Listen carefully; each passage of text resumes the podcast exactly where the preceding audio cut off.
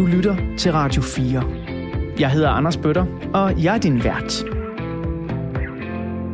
I denne uge i Portrætalbum. Stig Rossen, hjertelig velkommen til Portrætalbum. Tusind tak. Og så sagde han, jeg synes, du skal høre en mand, som Elvis var fan af. Så han, nej, Elvis er ikke fan af nogen. Alle, alle er fan af Elvis. Og så introducerer han mig for, for Tom Jones. Well, she's all you'd ever want. She's the kind I'd like to flaunt and take to dinner. De store følelser, og det er det, han kan. Altså, det er jo Shakespeare øh, udsat for en walisisk øh, urkraft af en stemme.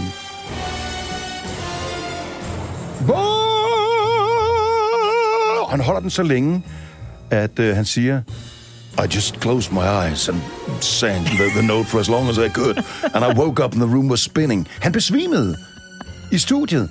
Han, han holdt den tone så længe, at han besvimede. Ja. Og det er jo det, der gør ham så fascinerende, fordi han er frygtløs.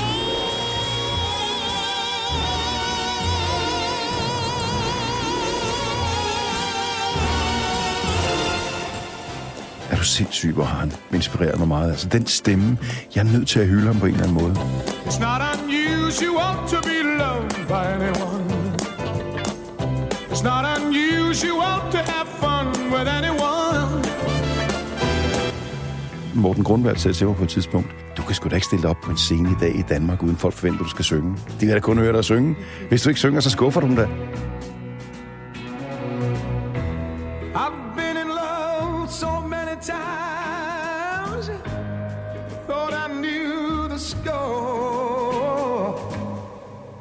Der er bare et eller andet med, at den stemme der, den, den vil man bare have.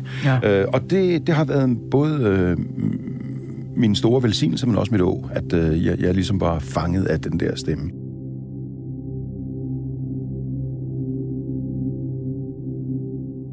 Rigtig hjertelig velkommen indenfor i ugens Portrætalbum.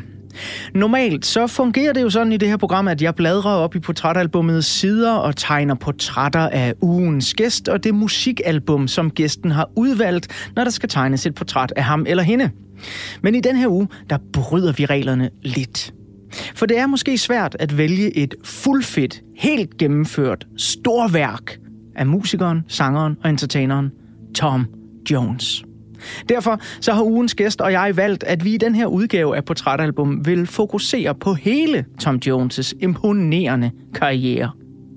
Men udover den civile ulydighed, der ligger i det lille regelbrud, så er alt ellers som det plejer. Portrætalbum er en musikalsk samtale i to dele. I den første del, som du lytter til nu, der skal du høre om min gæsts barndom, ungdom og opvæksten med Tom Jones' musik. Og i den her uge, der er min gæst en af den danske musik- og underholdningsbranches helt store stjerner.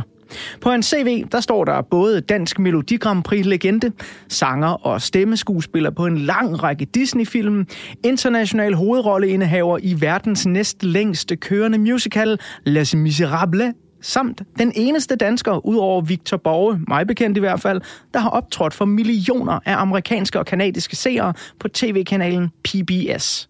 Og så har jeg endda bare krasset i overfladen af det imponerende C V. Stig Rossen, hjertelig velkommen til Portrætalbum. Tusind tak. tyve toogtyve. Ja. Hvordan har du det? Hvad går du og laver lige for tiden? Jeg flyver og farer rundt og laver koncerter, fordi øh, vi har jo, det tror jeg ikke kommer bag på nogen, været igennem en periode, hvor vi ikke rigtig måtte komme ud og synge eller spille. Øh, og det betyder for mit vedkommende, at der blev flyttet et hundrede og femogtredive jobs. et hundrede og femogtredive er blevet helt forpustet bare ved tanken. Ja. et hundrede og femogtredive jobs, som jo så skulle finde plads i alle hullerne i kalenderen. Og det betyder, at i øjeblikket er simpelthen ude. Jeg tror, jeg kommer op på at lave to hundrede og halvfjerds jobs i år. Så jeg, skal, jeg, skal virke, jeg er næsten afsted. Jeg er afsted næsten hver eneste dag. Har du tjekket på sådan rent statistisk to hundrede og halvfjerds jobs på et år? Er det sådan noget nær personlig rekord? Ja, det plejer at ligge på omkring to hundrede, så det er faktisk det er ret mange. Wow. Vi øh, talte om i telefonen, inden øh, udsendelsen her gik i gang, at øh, du havde svært ved at vælge et album-album med øh, Tom Jones, ja. øh, fordi han har sine rigtig store sange spredt på mange forskellige albums. Med dine egne ord, hvor, hvor, hvorfor er det så svært at vælge noget lige med ham? Det har noget at gøre med, at øh, Tom, han, som han selv siger, han, han synger bare. Han, han har altid bare sunget. Musikken har ændret sig, men hans stemme er bare... Han, han, han åbner bare munden og synger. Der er mange, der har spurgt ham ikke, om han øh, varmer op. How long do you warm up, mister Jones? Så siger han, warm up, I don't warm up, I never cool down. han, Han har sunget så mange koncerter, man tror, det er løgn. Og han fik jo succes lige fra starten, altså i femogtres med Thunderball, og det var... Det var altså, så, så der har været, så det har været fra det, fra det allerførste hit øh, med øh, It's Not Unusual, der har det bare kørt slag i slag, og han er stadigvæk fantastisk. Derfor er det sindssygt svært at, at ligesom sige, at det her det er albummet. Ja. Det er hans hovedværk. Øh, fordi det er hans karriere, der er hans hovedværk. Han har simpelthen øh, haft halvtreds års jubilæum, og han farer stadigvæk derudaf. Han kommer på Nibe Festival i år. Det, toogfirs år gammel. Det skal jeg se. Men når vi nu ikke øh, har fundet et album, så er vi simpelthen endt på et opsamlingsalbum. Og det er et opsamlingsalbum, der udkommer i nitten femoghalvfjerds, som også er sådan cirka af den tid, hvor du går og bliver sådan rigtig forelsket i øh, Tom Jones' talent. I nitten femoghalvfjerds, der er du, så vidt jeg lige kan regne ud, teenager. Mm-hmm. Mm-hmm. Og vi har, ja, vi har fundet det opsamlingsalbum, der hedder tyve Greatest Hits, og det ja. er sådan et opsamlingsalbum, der samler op på Tom Jones' første ti år som pladeudgivende solokunstner. Ja. Og du har så valgt øh, en række sange fra den her øh, opsamlingsplade, og det er en række sange, som dig, der lytter med, kommer til at høre i den her første del af portrætalbum. Og så i del to af ugens udsendelse, der kan du blandt andet høre nogle nyere sange fra den her gamle mester. Men nu, der vil jeg faktisk lige være så fræk og lægge fra kaj med et nummer, som jeg selv har har valgt. Fordi når jeg en sjælden gang gør mig som D J, eller bare pladevenner, som det jo egentlig er, så ynder jeg at smide det her nummer på. Fordi det virker altid. Og det er sådan set lige meget, om jeg vender plader til et bryllup, eller om jeg spiller på en tilrøget heavy metal bodega. Det her er netop It's Not Unusual.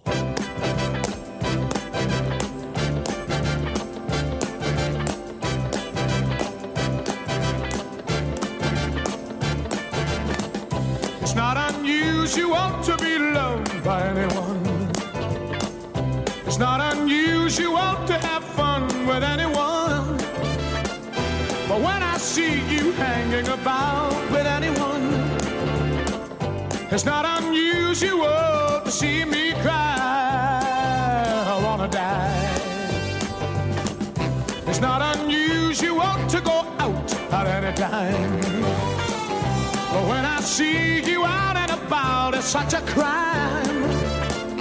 If you should ever wanna be loved by anyone, it's not unusual, it happens every day. No matter what you say, you'll find it happens all the time. Love will never do what you want to do. Why can't this crazy love be mine?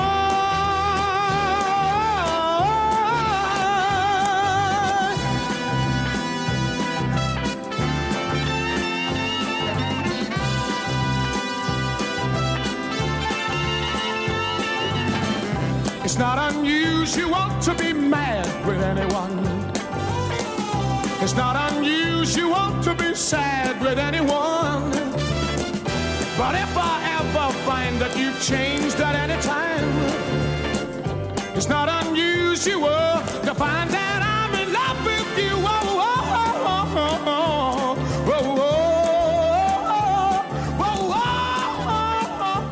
oh, oh, oh, oh. Gennembrudshittet for Tom Jones, It's Not Unusual, en helt fast bestanddel af mine D J-sets, som det hedder på populær dansk, når jeg er ude og vende nogle plader. Og øh, Stig Rossen, det er jo dig, der har valgt resten af de sange, vi kommer til at høre i portrætalbum, mere eller mindre. Det kan godt være, at jeg også lige laver en lille afstikker igen. Men noget af det, som jeg hæftede mig ved, da jeg sådan ligesom sendte dig øh, portrætalbummet, eller selve albumet, øh, de her tyve Greatest Hits, det var, at du vælger nogle sange, som ja, er store numre, men det er faktisk ikke de allerstørste numre, du vælger. Altså, du er sprunget over en It's Not Unusual, du er sprunget over en Delilah og, ja. og den her slags ting. Øh, er der en speciel grund til det? Ja. ja. Dem kender vi ud og ind. Ah. Hitsene, dem har vi hørt. Vi kender alle sammen Green Green Grass of Home, vi kender alle sammen Delilah, vi kender alle sammen de her virkelig store hits, She's a Lady.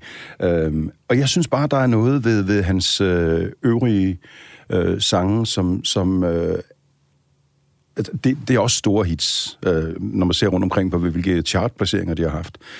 Men det er bare ikke det hele, der kan slå igennem i alle lande. Øh, og der er der, så har jeg kigget ned ad listen og tænkt, gud, ja, den var også mere. Nå, den her. Og så har jeg valgt nogle af dem, som, som betyder noget specielt for mig. Øh, For selvfølgelig kunne man også have taget What's New Pussycat. Altså, ja, ja.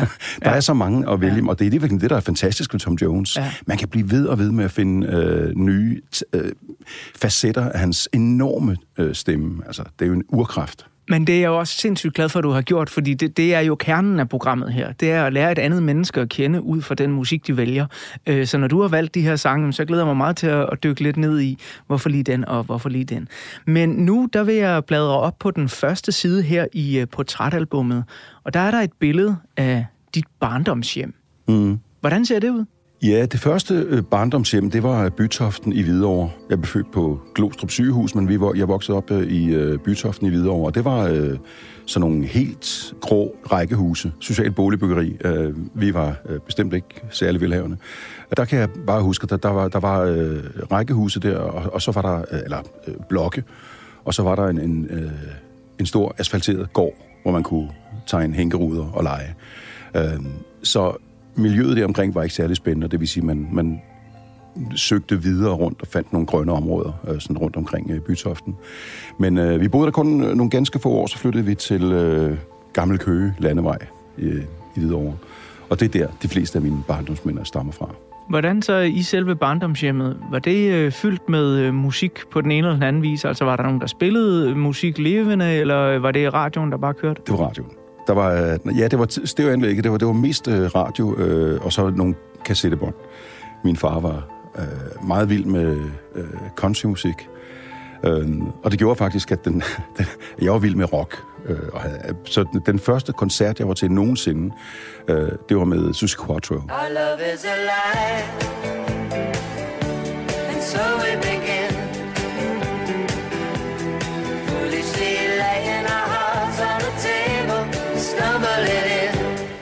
Okay. I Idrætens Hus i Vejle, der, der var, vi flyttede til Kolding øh, som elleve-årig. Øh, Jalousien driver ned væk. Ja, lige nu. Der var jeg til Susie Quattro, og den, og den næste koncert, jeg var til, det var øh, ganske få uger efter, og det var min far, der havde taget mig med. Øh, også i, øh, jeg tror også det var Idrætens Hus i Vejle, men det var med Dolly Parton.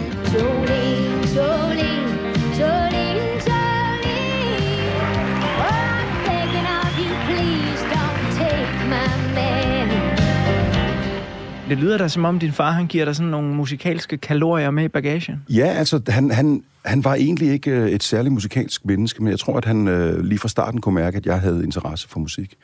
Øh, så han tænkte, han skal lige have den her oplevelse. Og så tror jeg også, at han ville se hendes bryster. Det kunne jeg forestille mig. Ja. Men han var, han var vild med, med, med countrymusik. Ja, men øh, dengang du så voksede op i, i de her, kan jeg jo forstå, efter, efter at have snakket med dig nu ni minutter og tredive sekunder, ret forskellige barndomshjem, forskellige steder rundt om, øh, forskellige byer rundt om i landet. Øh, hvad, hvad var dine interesser som barn, sådan ud over musikken, der jo stille og roligt er, er kommet ind? Det kommer bag på mange, det her. Det var dans. Ja. Jeg dansede turneringsdans, øh, fra jeg var seks til jeg var atten. Det var min helt store, øh, altopslugende interesse. Øh, For du var seks til du var atten. Det er, ja. jo, alligevel, det er jo hele din barndom. Hele din barndom. Ja, ja. Det var øh, turneringer i Campersands i England, og øh, altså store turneringer, og danske mesterskaber, jyske mesterskaber. Ja, altså, hver eneste weekend var vi afsted til en eller anden turnering. Men hvor, hvor, hvor, hvor kommer det fra? Æh, mor eller far? Eller der... Ja, min søster var startet på det nogle år før mig, min lille søster. Hun, hun startede som helt øh, lille, altså tre-fire år gammel og sådan noget. Øh, og så skulle jeg ned og hente hende øh, sammen med min mor på danseskolen, og så sagde danselæreren, meget flot øh, dame med højt opsat hår, som hun havde i tresserne. Øh, Marianne Desbo, hun sagde, skal du ikke også danse med? Dans med? Nej, sagde jeg. Og så prøvede jeg at finde en undskyldning, og så sagde hun, jeg har ikke nogen at danse med. Hun sagde, du må gerne danse med mig. Og hun var, så, så, så, så greb jeg fat i det sidste strå. Jeg har ikke nogen dansesko. Og så sagde min mor, jeg kører hjem og henter nogle fine sko til dig. Og så var der ikke vej tilbage, så dansede jeg med mig hen Desbo, og så var jeg hugt. Altså, så blev jeg bare... Så begyndte jeg at danse med min lille søster, og dansede med hende i mange år, indtil jeg blev for høj, og hun blev for lille. Så, så blev der andre dansepartner, men, men ja, det var en kæmpe stor interesse i tolv år. Vi vender tilbage til det senere, fordi jeg bliver nødt til at spørge ind til, hvad der sker i nitten otteogfirs langt senere i dit liv, når du deltager i Melodi Grand Prix, fordi så vidt jeg husker den optræden øh, fra, jeg har været syv år gammel på det tidspunkt, så var der meget dans involveret i det. Der var lidt jitterbug, ja. Ja, lige præcis. Vi øh, skal lige om lidt øh, bladre op på portrætalbumets øh, side to og høre lidt om den tid, nitten femoghalvfjerds cirka, hvor du øh, virkelig falder for Tom Jones og får hans musik ind under huden for alvor. Men øh, inden vi gør det, så synes jeg lige, vi skal tage det første første nummer, som øh, du har udvalgt til den her uges portrætalbum. Det er nummeret It Looks Like I'll Never Fall in Love Again.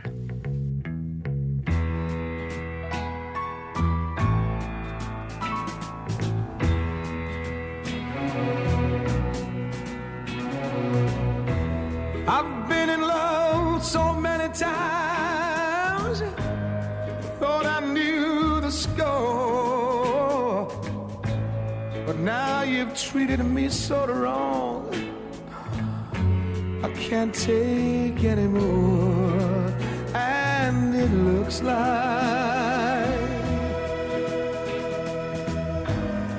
I'm never gonna fall in love again.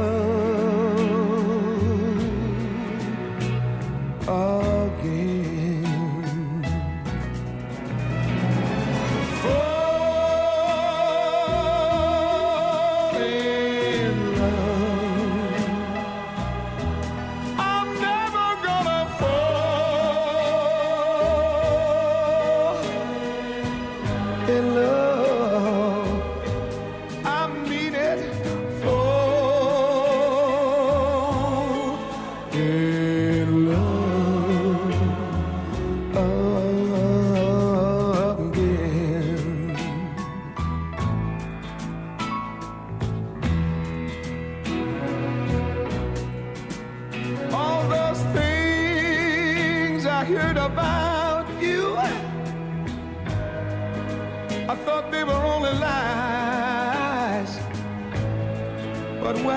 You in his arms, I just broke down and cried, and it looks like I'm never gonna fall in love.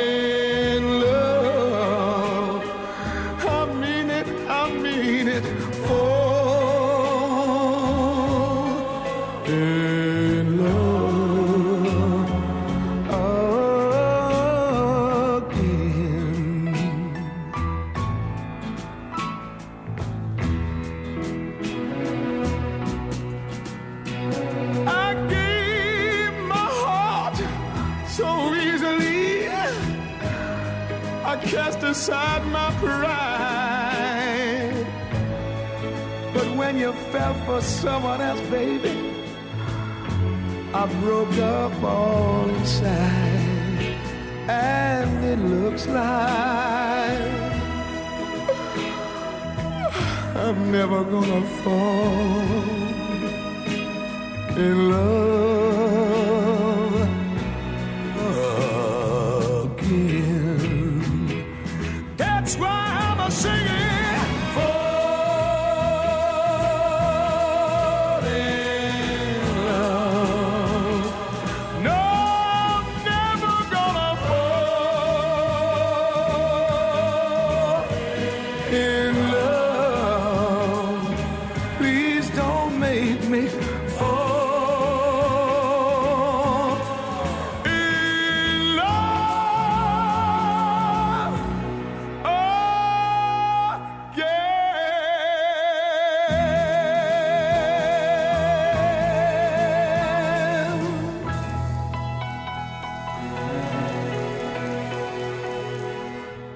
Det første nummer, som ugens gæst her på portrætalbum Stig Rossen har udvalgt, det var It Looks Like I'll Never Fall in Love Again.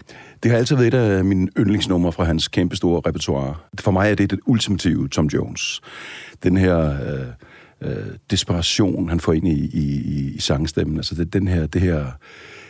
Man kan høre på en, en, en live-version, hvor han, den lyder næsten som, han er ved at græde. Ikke? Altså, og det er så vidunderligt at have den her, de store følelser, og det er jo det, han kan. Altså, det er jo Shakespeare øh, udsat for en walisisk øh, urkraft af en stemme. Det er, det er vidunderligt, og det, det er en enakter. Jeg har altid elsket det her nummer. Jeg så, så jeg lige her øh, for ikke særlig længe siden. Øh, han har været i mange år været, øh, i, været øh, dommer på The Voice øh, i England. Ja.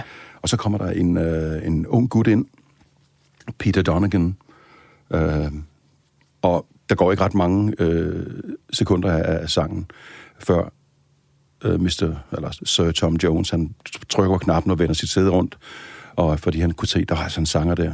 Peter Donegan, og så siger han, any relation to uh, Lonnie Donegan? Så han, yeah, that, that was my father. Oh. Så stod uh, Lonnie Donegan, og ham der skrev, I'll never fall in love again. Yeah. Um, og så stod han sønder. Wow. Og du ved sådan der, oh, I, I performed with your father. Yes, I know. Wow. And, oh, he was a great singer, a great songwriter. Det var, han, det var før Lonnie Donegan havde sagt til Tom Jones, I've got, a vo- I've got a song, it's much better your voice, yeah, I think you should sing it. Og så gjorde han det til et kæmpe verdenshit. Um, og så sang de den som duet. Ej, Lonnie Donegan, så altså komponistens, øh, sangskriverens søn, og Tom Jones på, øh, på det tidspunkt altså været otteoghalvfjerds og sådan noget, ikke? Uh... Det var så monstersmukt. Altså. Jamen, sig ikke, at talentkonkurrencer på tv, de ikke kan lave noget musikhistorie. Altså, det er jo helt vildt. Og vi vender også tilbage til senere i del to af Portrætalbum i den her uge, der tegner jeg et portræt af, af Tom Jones, hvor vi også vil høre, hvordan hans karrieres popularitet virkelig er gået op og ned i bølger, men han, ja. altid, altså, han er lidt ligesom Lars Løkke er i politik, sådan en vinprop, der bliver ved med at skvulpe vogn på, ikke? Ja. Han vender altid øh, tilbage. Ja.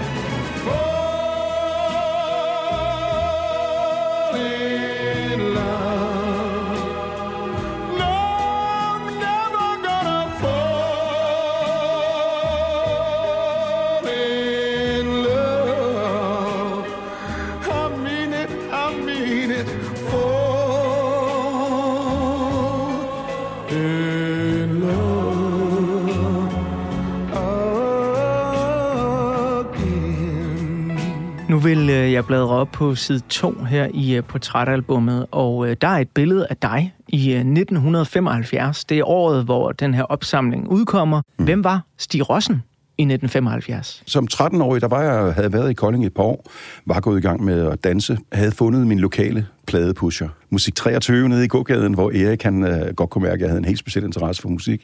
Så han, øh, han trak mig sådan nogle gange til side og sagde, du skal lige høre det her, du skal lige høre det her. Øh, jeg var på det tidspunkt meget, meget øh, fascineret af Elvis, øh, og så sagde han, jeg synes, du skal høre en mand, som Elvis var fan af. Så jeg, nej, Elvis er ikke fan af nogen. Alle, alle er fan af Elvis. Der er ikke nogen, der er fan. fan. Elvis er ikke sådan nogen. Og det er faktisk rigtigt. Så introducerede han mig for, for Tom Jones og den her kæmpe stemme. Jeg fik altid de her L P'er, hvor der var klippet øh, øh, en, en lille, sådan en lille snip ud af, af hjørnet, fordi man skulle vide, at det var importplader, som ikke måtte sælges øh, uden øh, afgift og sådan noget. Eller, øh, så så det, det var... Det var øh, Det var, det var sådan den stak plader, jeg fik lov til at stå og lytte igennem nede hos Erik. Øh, sådan nogen, som han bare sagde hjem, fordi han var selv helt vild med musik. Øh, og det er altså, det, jeg tror, det betød enormt meget for mig at have sådan en, en, en, øh, en, en, en fælde i, i, i, i, i Erik. Så altså, en, der var lige så vild med musik, og som vidste, hvad det var, jeg gik efter. De her store stemmer. Hvor gammel var Erik på det tidspunkt, vil du tro? Ja, man har nok været i halvtredserne eller sådan noget. Måske var han... Ja... Det er svært at sige, når man er tretten, ser alle jo gamle ud. Ja, lige præcis. Han kan også lige godt have været i begyndelsen af trediverne, ikke? Jeg tror, han er død nu, så det kan ja. jeg godt, godt sige. Han, han var en, en, en uh, moden mand. Ja, men Stig, jeg, jeg synes virkelig, det er på sin plads nu i den her uges portrætalbum at sende en stor hjertevarm hilsen til alle pladepushere, der ja. måtte lytte med til det her program, fordi jeg har selv været en af dem, og har kunne øh, se igennem den tid, jeg arbejdede i pladebutik, hvordan man kan øh, påvirke nogle mennesker med ja. noget musik på en meget, meget positiv måde. Øh, og det, det er altså guld værd stadigvæk øh, her i algoritmernes tid i år tyve toogtyve. Jeg er nysgerrig på, øh, nu har vi jo snakket om barndommen, flytter meget rundt, teenageårene, I kommer til Kolding, du begynder at tage dansen meget seriøst, øh, men vi kender dig jo ikke som danser den dag i dag. Nej. Det er musikere, sanger, performer. Hvornår begynder sangen at, at komme ind? Er det først langt senere, eller hvad? Nej, det er faktisk... Øh, det er faktisk i forbindelse med dansen, at jeg begynder at stemme op på scenen, øh, fordi pludselig kom de og sagde på danseskolen, at nu skulle der bruges nogen, øh, som skulle danse wienervals i en øh, forestilling ude i Geografisk Have, Landmandsliv. Øh, så de skulle bruge otte par, der kunne danse wienervals øh, helt i sådan en ballascene, ikke? Øh, helt statistisk, øh, eller sta- sta- kun som statist. Øh, og så, så øh, det meldte jeg mig til. Jeg synes det kunne være sjovt. Øh, og var derude og, og mødte så nogle af de her amatørspillere, og så sagde du skal da melde dig til Kolding Festival inde på Koldinghus. Det er sådan et sommerspil, hvor man får lov til at lave alle de her musicals, eller operetter, var det på et tidspunkt. Og så meldte jeg mig øh, om sommeren der til øh, Frygne Tusch, og var øh, øh, igen statist, soldat, tredje soldat fra højre. Ja. øh, og så, så blev, jeg, blev jeg fuldstændig øh, bjergtaget af den der stemning, det var at være med i sådan et festspil om sommeren, øh, og bruge alle sine dage øh, oppe i Koldinghus med solen, og det var vidunderligt. Kammeratskabet. Og allerede året efter fik jeg øh, tilbudt en lille rolle i øh, Sommer i Tirol, som øh, Sigismund Søltheimer. Det er ham, der synger, man kan vel ikke køre for, at man har charme. Øh, og så var jeg ligesom, øh, så var jeg på vej i den retning, og har næsten ikke set mig tilbage. Der har været et lille bump på vejen, hvor jeg kom i militæret, og blev i tvivl, om det var scenen, jeg skulle satse på. Øh, men udover det, så har det faktisk været, lige siden øh, otteoghalvfjerds nioghalvfjerds, har det været den vej, jeg kiggede. Lige om lidt, så vil jeg tegne et øh, portræt af året nitten femoghalvfjerds, og fortælle dig lidt om, hvad der sker uden for verdenen, hvor dig og Erik i går hører Elvis og øh, Tom Jones. øh, men jeg er lidt nysgerrig på, når du så begynder at, at, at synge her, lad du dig sådan rent sangteknisk inspirere af dine idoler, altså Elvis, Tom Jones og dem her? I den grad. Jeg har aldrig lært at synge. Altså, det er, det er selvlært forstået på den måde, at jeg lyttede. Jeg lyttede rigtig meget til Stevie Wonder, Elvis, Tom Jones, Frank Sinatra, øh, Nat King Cole. Øh, alle mine favoritsanger der, og så, så lyttede jeg og sagde, åh, hvordan laver de den lyd? Hvordan får Stevie Wonder den her øh, meget øh, nasale? Og så sad jeg simpelthen bare og sang med på deres, deres øh, plader. Det, det, det er jo en fantastisk pointe, Stig, at, at man, man kan dyrke dans hele sin barndom og, og guides af de voksne og undervises og have disciplin i det, men man ender med at leve af det, som er selvlært. Ja, det er meget sjovt, ikke? Jo. Men det er fordi, den øh, papegøjeeffekten er faktisk ret god. Lyt og prøv, og så bare blive ved og ved, indtil du finder din egen stil.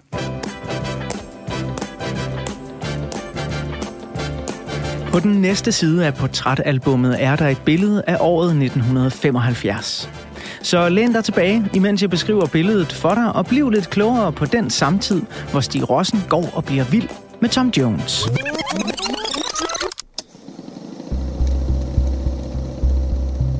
nitten femoghalvfjerds er et skelsættende år i U S A's historie, fordi de sidste amerikanske tropper trækkes ud af Vietnam. Det sker umiddelbart inden Saigons fald, hvor de vietnamesiske kommunister og deres allierede overtager byen, og U S A's allierede, Sydvietnam, overgiver sig betingelsesløst. Overgivelsen spøger stadig i det amerikanske samfund den dag i dag, og bliver nogle gange omtalt som en af de eneste større krige, U S A direkte har tabt. Vietnamkrigen varede i tyve år og kostede i alt over en million mennesker livet. I'm embarrassed that uh, we've uh, the United States of America is uh, being humiliated uh, and is leaving uh, an area that we had come to defend, and uh, we've been defeated. Men det er ikke kun i U S A, at man kæmper med både national stolthed og urolige tider. I Europa og Mellemøsten hærger forskellige politiske terrorgrupper. I nitten femoghalvfjerds dræber Baader Meinhof-gruppen to gidsler på den vesttyske ambassade i Stockholm, og bygningen sprænges i luften. If you don't call the Baader Meinhof group a gang, you're easily marked down as a terrorist sympathizer. And some politicians even demand that those who fail to speak out against terror should not escape the state's censure. Heldigvis så er der dog også gode nyheder ude fra den store verden i nitten femoghalvfjerds. Helsingforserklæringen bliver nemlig underskrevet i Finland. femogtredive forskellige nationer, heriblandt U S A og Sovjetunionen, skriver under på en sluterklæring, der har til formål at forbedre samarbejdet mellem øst og vest. Det betyder blandt andet, at Sovjetunionen, den dag i dag Rusland, skriver under på, at de vil anerkende pressefrihed, menneskerettighederne og at afstå fra at bruge vold som konfliktløsning. Men hvis store politiske beslutninger, gidseltagninger og krig fylder lidt for meget, så kan man heldigvis flygte ind i sportens eller filmens underholdende verden i nitten femoghalvfjerds. Her er tidens største danske sportsidoler speedwaykøreren Ole Olsen, som vinder verdensmesterskaberne for anden gang, og badmintonspilleren Svend Pri, der for første gang nogensinde midt i sin karrieres efterår vinder verdens største badmintonturnering, All England. Og det er Anders Svend en lykkelig vinder. I biografens mørke får en hel ungdomsgeneration traumer for livet, da de bliver dødsens angste for hajer og for den ondskabsfulde psykiatri. nitten femoghalvfjerds, det er nemlig året, hvor den amerikanske filminstruktør Steven Spielberg brillerer med årets mest sete film, hajdramaet Dødens Gab. Og Jack Nicholson brillerer i rollen som den uhyggelige voldtægtsforbryder Randall Patrick Murphy, der indlægges på et psykiatrisk hospital, hvor den endnu mere uhyggelige sygeplejerske Mildred Ratchet styrer de indlagtes liv med hård hånd. Filmen stigmatiserede desværre behandlingen af psykiske lidelser i mange år frem, men den gav Jack Nicholson sin første Oscar. Do you think there's anything wrong with your mind, really? Not a thing, Doc. Herhjemme i den lille danske andedam, der hygger vi os lidt mere i biografen i nitten femoghalvfjerds, hvor vi blandt andet indløser rigtig mange billetter til den syvende Olsenbanden-film, Olsenbanden på sporet. Det er skide godt, Egon. nitten femoghalvfjerds er desuden også året, hvor der sættes varmerekord i Danmark. Det sker, da der måles seksogtredive komma fire grader i nærheden af Holstebro. Om det danske Folketing har fået hedeslag, det melder historiebøgerne ikke noget om, men det er altså i nitten femoghalvfjerds, at det besluttes, at der skal indkøbes otteogfyrre F seksten fly til forsvaret, og at fristaden Christiania i øvrigt skal være afviklet senest april nitten seksoghalvfjerds. Det har dog så, så vidt vides, intet med militærflyene at gøre. Sidst, men ikke mindst, så er nitten femoghalvfjerds også året, hvor Danmark endnu engang viser sit værd som et videnskabens land. Nobelprisen i fysik går nemlig til et dansk-amerikansk forskerhold med Åge Niels Bohr i spidsen. Så fik vi lige opsummeret noget af et år, Stig. Det var noget af et år. Er der nogle af de her overskrifter, som du sådan særligt lægger mærke til, eller er du bare helt nede i musikken og dansens verden? Ej, det er klart, at Vietnamkrigens afslutning, og det kan godt være, at I ser det bagspejlet, men at det er efter, man er blevet lidt ældre, man har set det som, som signifikant. Men der er mange af de ting, du lige sad og nævnte her, som jeg godt kan huske fra. Altså, selvom man er tretten, så tror jeg godt, man, man, man følger lidt med. Det er jo mange gange det, der, der gør, at vi, vi husker år for noget helt. Altså, man kan måske ikke huske, hvilket år det var, men når man hører begivenheden, så man, nå ja, så bliver det sådan sat på plads, ikke? Så tidslinjen bliver, ja. bliver, bliver tydeligere. Hvis man nu så tager erfaringens brille på, altså hvis vi forestiller os, at de her begivenheder, de skete nu. Mm. Hvad, hvad tror du sådan, du ville læse mest ivrigt med i og, og, og følge med i? Jamen, det tror jeg egentlig nok havde været... Øh, altså, musikken er jo også øh, vigtig. Altså, i femoghalvfjerds, der kan jeg se, når jeg... Og det kan jeg faktisk ikke huske, men øh, da jeg lige var inde og kiggede lidt på det, og så skal jeg se, at Queen kom ud med A Night at the Opera, mm. som blev en af mine yndlingsalbums også i øvrigt. Altså, yeah. Jeg blev helt vildt øh, fascineret af, og har fulgt Queen lige siden, og specielt Freddie Mercury's fantastiske stemme.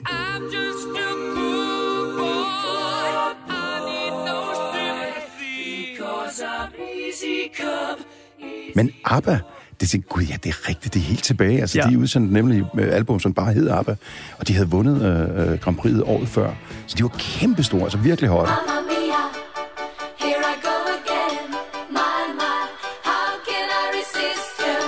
Så musikken var, var, det var også en, en spændende... Ja, altså Vemmersvej er jeg nødt til at nævne det, ikke? Det er bare...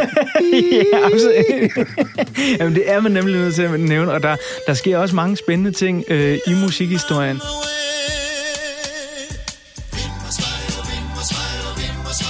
Men når du ser tilbage på øh, midt halvfjerdserne, hvor du, hvor du jo er, er teenager, øh, og nu ved jeg godt, jamen nu, nu taler vi jo i bagklogskabens klare lys, men, men hvad, hvad er det for en tid, du vokser op i? Jeg ser tilbage på min barndom og ungdom som værende enormt ukompliceret. Når jeg hører i dag, at øh, unge mennesker øh, føler sig presset og bliver angste, og så tænker jeg bare, det kan jeg slet ikke genkende. Jeg var... Øh, Ja, måske var jeg bare et naivt barn, men for mig at se, så, så, så var, var det en, en, en, en tryg og ukompliceret opvækst. Uh, og jeg kan godt uh, se i dag, når jeg er blevet voksen, at der er sikkert mange børn, der uh, ikke har haft det sådan. Uh, så måske har jeg bare været heldig at have en, en, en rigtig god og tryg uh, uh, kernefamilieopvækst. Ja, for det tænker jeg, du må have haft, fordi nogle det, gange, ja. altså hvis man tegner dit liv i overskrifter, især de første år her, hvor du altså bliver flyttet rundt jo fra by til by, det er jo nogle gange noget af det, som man sådan vil sige, uha, det er nu en tryg opvækst at blive rykket op med rode hele gangen, og du ja. har måske skulle skifte skole et par gange, og hvordan går det, dog, ja. det stakkels barn? Men det virker jo som om, at, at der er sund harmoni i barndoms- og ungdomshjemmet. Det er der. Altså, og jeg tror, det har meget at gøre med, at øh, at øh, specielt min, min mor var, var utrolig god til det der med at, at se det sjove i en situation. Altså, da, da vi var i, jeg kan huske, da vi var i Rødkærsbro, der havde vi altså ikke nogen penge. Vi havde, vi, min far kunne ikke finde noget arbejde, vi havde brugt øh, det hele på at ligesom forflytte familien, og vi, altså, det var derfor, jeg var nødt til at flytte. Han kunne ikke finde et arbejde, og vi havde ikke flere penge.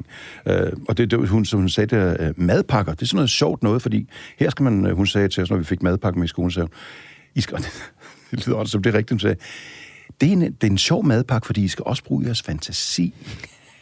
I skal prøve at forestille jer, hvad I kunne tænke jer, I kunne have fået med på maden. Ja. Fordi så behøver jeg ikke smøre dem for jer, så kan I selv bestemme, hvad I, hvad I gerne ville have haft på. Og så åbner en madpakke, og så er der fire stykker halv rugbrød med margarine på. Og ikke andet. Og så kommer man hjem, og så siger hun, hvad havde du så med i madgangen i dag? Om jeg fik... Øh, jeg, jeg tog en æggemad, og en, en spejlpølsemad... Men der var kun de, de fire margarinemad. Du... Det var det var heldigvis kun tre uger, ikke så, men men hun formåede at lave sjov med det og, og få os til at forstå, at det her det var midlertidigt. Det minder mig sådan lidt om uh, det italienske Oscar-vinderfilmen La Vita e Bella, uh, hvor uh, ja. en far uh, jo sådan over for sin søn uh, prøver at sige anden verdenskrig. Det er bare det er bare sjov ballade. Vi vi leger bare det her, ikke ja. også? Uh, det det det er ret fascinerende, synes jeg. Noget andet der fascinerer mig meget, det er netop nitten femoghalvfjerds i musikhistorien, og den uh, skal vi høre noget mere om uh, lige om lidt. Uh, inden vi uh, kommer så langt, og jeg bladrer op på den side af portrætalbummet, skal vi lige have lidt af en af de der andre store klassikere, She's a Lady.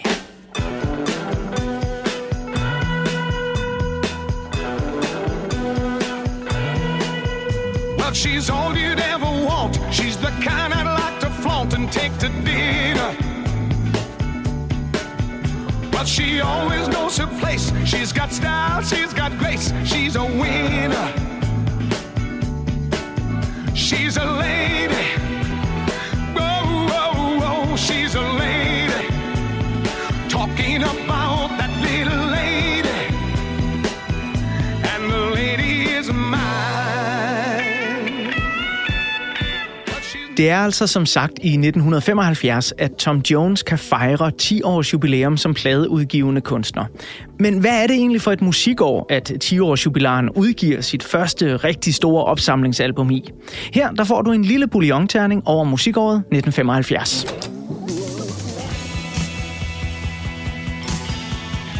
Og det er et år med store opbrud og nye tendenser inden for både britisk og amerikansk rockmusik især.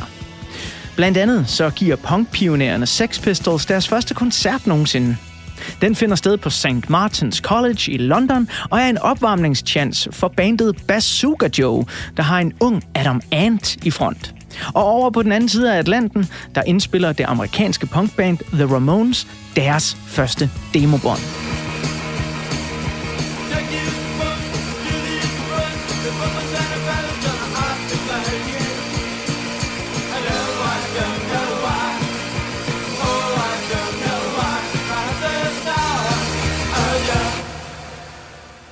Og skal The Ramones og Sex Pistols punk-attitude ses som en modreaktion på samtidens rockmusik, jamen så er der noget at gøre oprør mod, hvis man synes, at rocken er blevet for storladen og oppustet og selvfed. nitten femoghalvfjerds er nemlig et sindssygt godt år for hvad der den dag i dag kaldes for klassisk rock.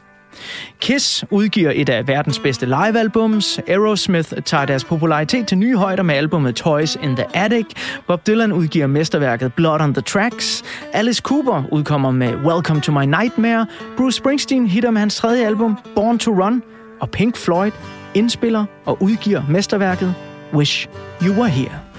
So, so you think you could tell heaven from hell, blue skies from pain, can you tell a green field from a cold steel rail, a smile from a veil? Og nu vi er ved den meget forskelligartede britiske musik især, så er nitten femoghalvfjerds jo også året, hvor et af mine egne favoritøjeblikke i hitlistehistorien finder sted. Det sker, da ABBA sparker Queen væk fra førstepladsen. Queen har ellers haft ni ugers solid succes med singlen Bohemian Rhapsody, som ingen i øvrigt troede ville blive et hit. Men det sjove er ikke engang det faktum, at en rocksang på seks minutter med en operasektion i midten kan ligge nummer et i ni uger i streg. Nej, det sjove det er jo, at operasektionen i Queens Bohemian Rhapsody jo indeholder de her nu legendariske linjer: Mamma mia, mamma mia, let me go. Mamma mia, mamma mia, mamma mia, let me go. Og hvilket ABBA-hit var det nu, der skubbede Queen væk fra førstepladsen? Korrekt. Storhittet Mamma Mia.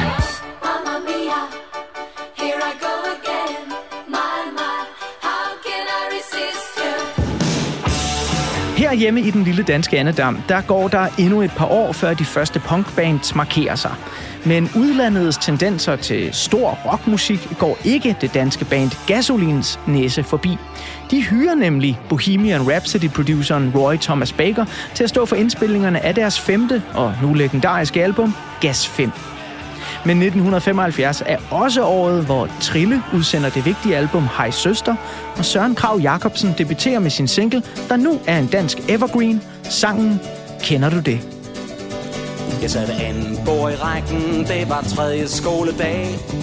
Vi var begyndt i ottende klasse, vi havde samfundsfag. Pludselig gik døren op, der stod hun, hun var ny. Hun hed Mona, jeg blev hul og tom, jeg troede jeg blev syg. Men om tidens punktendenser, Pink Floyds perfektionisme eller dansk rockmusik overhovedet betyder noget for ugens gæst her i Portrætalbum, Stig Rossen, at det må du lige vente et enkelt Tom Jones-nummer mere at få at vide. Her der er det endnu et af de numre, som han hittede med i årene fireoghalvfjerds og femoghalvfjerds. Det her er Something About You, Baby.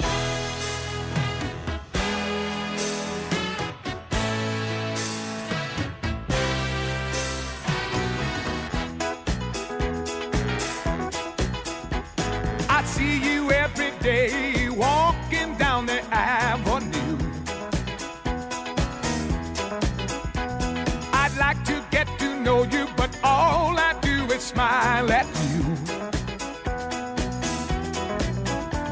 'cause when it comes to talking, my tongue gets uptight. This sidewalk love affair's got me high as a kite. Yeah, yeah, there's something about you, baby, I like.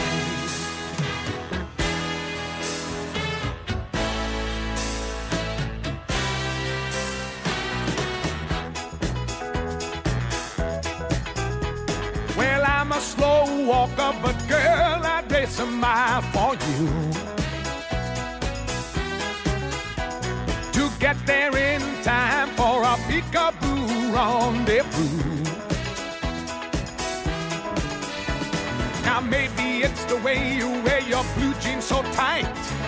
I can't put my finger on what you're doing right.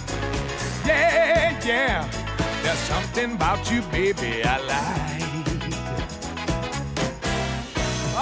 Yeah! Now when I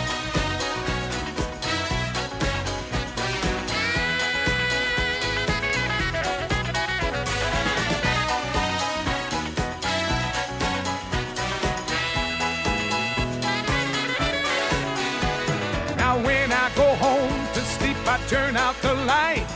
You come strolling through my dreams most every night. Yeah, yeah. There's something about you, baby, I like.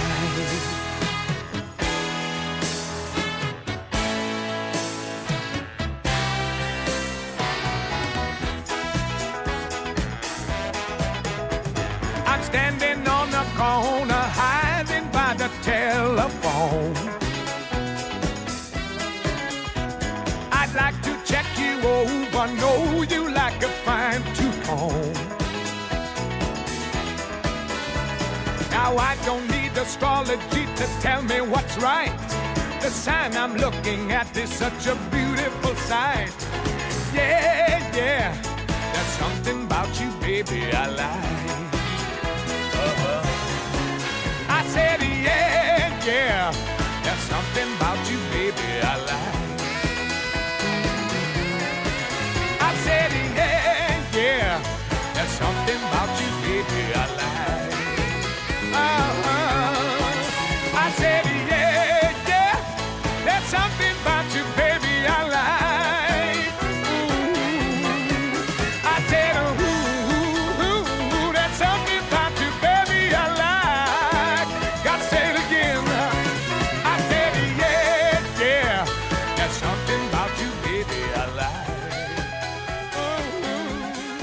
Helt anderledes end hvad vi ellers har hørt af klassisk Tom Jones her i ugens portrætalbum på Radio fire. Vi kommer fra nogle melankolske, store, sørgelige ballader som Delilah og kærlighedssange, der bare gør af. Og så over til den her Something About You Baby med et rigtig frækt smil og glimt i øjet fra Tom Jones. Ja. Øhm, her, altså jeg elsker den her side af Tom Jones også. Øh, han kan også blive en kende for fjollet til mig. Sådan noget som What's New Pussycat. Ja. Jeg både elsker det og hader det, fordi jeg kan godt se, hvorfor det er fedt. Jeg er nok bare mere til de store melankolske ballader. Hvorfor har du øh, valgt det her nummer som et af dem, der skulle fremhæves fra den her tyve Greatest Hits? Netop fordi øh, Tom Jones har gang på gang i løbet af sin karriere, øh, som nu øh, spænder over syvoghalvtreds år, har gang på gang vist, at han øh, formår at gøre næsten en hvilken som helst sang lytbar.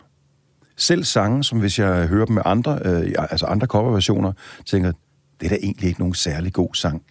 Men når Tom synger dem, så bliver det simpelthen fantastisk ja. At lytte på. Og det, det er det samme som, øh, altså, de her stemmer, som bare gør noget ved dig, næsten uanset hvad de synger. Jeg mener klart, han er stærkest, når han synger de her store powerballader, hvor der er noget på spil, og hvor man kan mærke, at han mener det. Øh, Men, men han, han har altså også den der evne til bare at gøre en, en egentlig lidt ligegyldig sang, eller lidt for, for letbenet sang, til noget særligt, fordi han har den her stemme, som er helt unik. Du sagde, da mikrofonerne var slukket, at uh, Tom Jones er en sindssygt dygtig performer og sanger, men han har ikke nødvendigvis specielt god smag. Nej, jeg tror, han er ligeglad. Altså, når folk, de, hvis, hvis en, øh, et pladeselskab lægger øh, femten sange foran ham, femten sangtitler, og, og siger, this is your next album, så tror jeg ikke, han siger, um, nej, jeg kan ikke så godt lide den der. Altså, det tror jeg, han siger bare, ja, yeah, okay, when do we start recording? Han, han går bare i gang, altså, og ja, så lærer ja. Han det bare, og så gør, gør, gør han det bedste, han kan med dem. Men, øh, men kan det også være en af grunden til, at det har været svært at vælge et album? Altså, fordi hvis nu jeg havde sagt, øh, hvis de vælger et favoritalbum med ja. Stevie Wonder eller med The Beatles, jamen, så, så er der jo de her værker, altså ja. Klassiske værker, Songs in the Key of Life, ja. Eller Revolver, Sergeant Pepper, hvad det nu kan være. Men, men med Tom Jones, der var det sværere. Kan det også være fordi, at han, han nemlig ikke har det her filter med en, en smag? Det, ja, det tror jeg faktisk, det er. For når man kigger på hans album, så er der, ja, der er altid øh, nogle virkelig gode tracks på, hvor han øh, viser sin allerbedste side, men der er altså også noget lort på. Men så kigger man tilbage, Elvis lavede altså også meget lort. Ja. Ikke? Prøv at høre, der, der, det, sådan er det, tror jeg, det er med de der kunstnere eller artister, som bare bliver ved med at indspille, øh, og hvor der bare, altså, hans sidste album her fra enogtyve er altså enogfyrre tyvende album. Ja, det er helt det, vanvittigt. Det er helt åndssvagt. Ja. Everybody thinks my head's full of nothing. They wanna put their own special stuff in.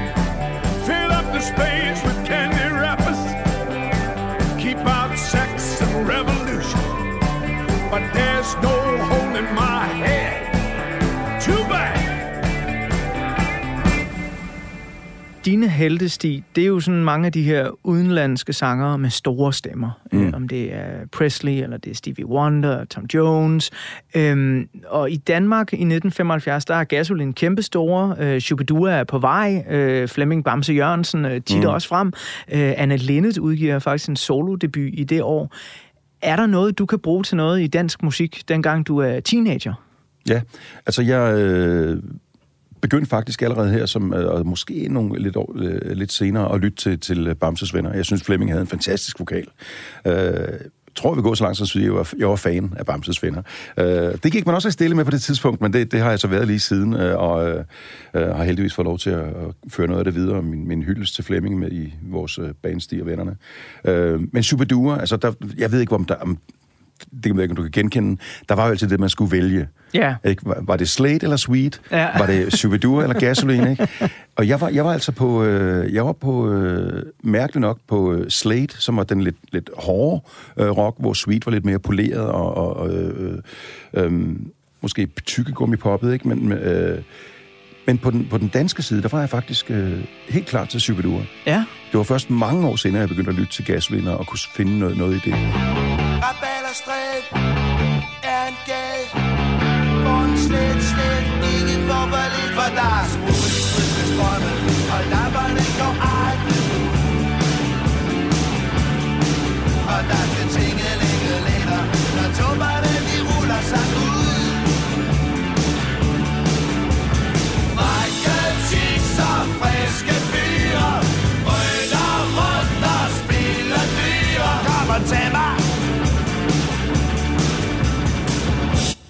I øh, del to af ugens udsendelse, som øh, går i gang lige om lidt, så skal vi bladre op på en masse nye sider i portrætalbummet, når vi skal tegne et portræt af, hvem du er den dag i dag, mm. øh, og øh, så også øh, den gode Tom Jones, som øh, den her udsendelse jo også handler om.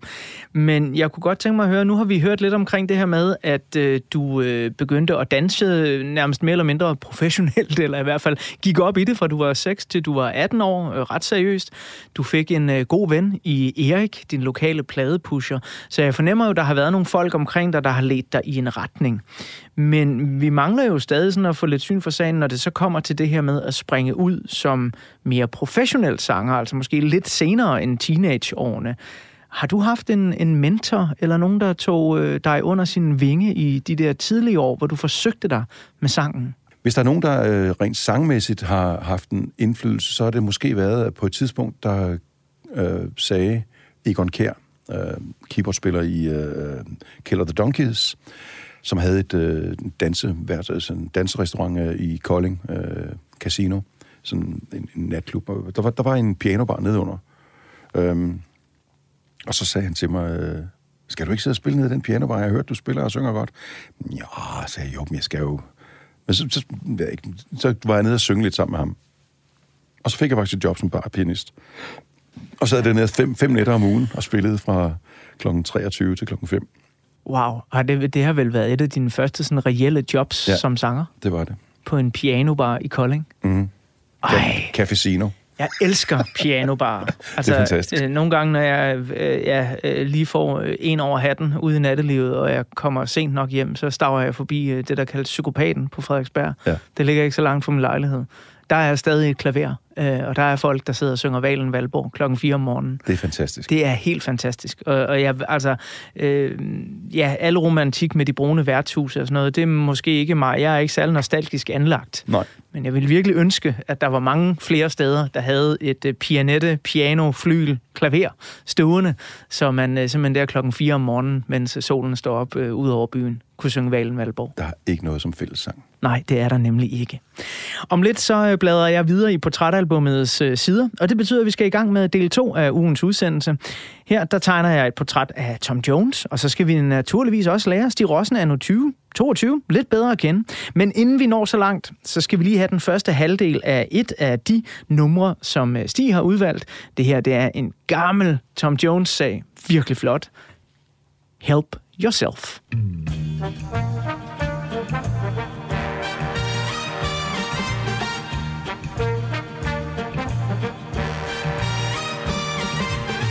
Love is like candy on a shelf. You want to taste and help yourself. The sweetest things are there for you. Help yourself, take a few. That's what I want you to do.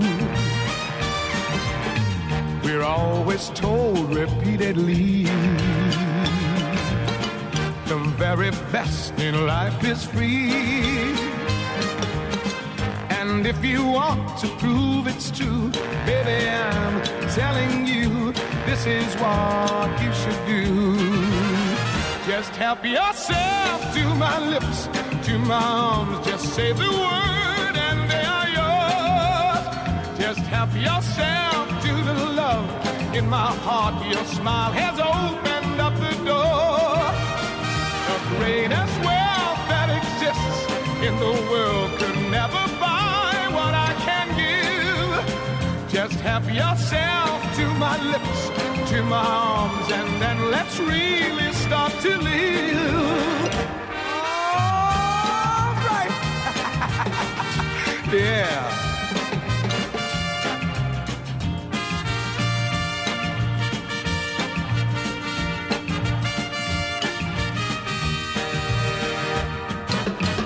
My heart has love enough for two, more than enough for me and you. I'm rich with love, a millionaire. I've so much, it's unfair. Why don't you take a share? Just help yourself to my lips, to my arms.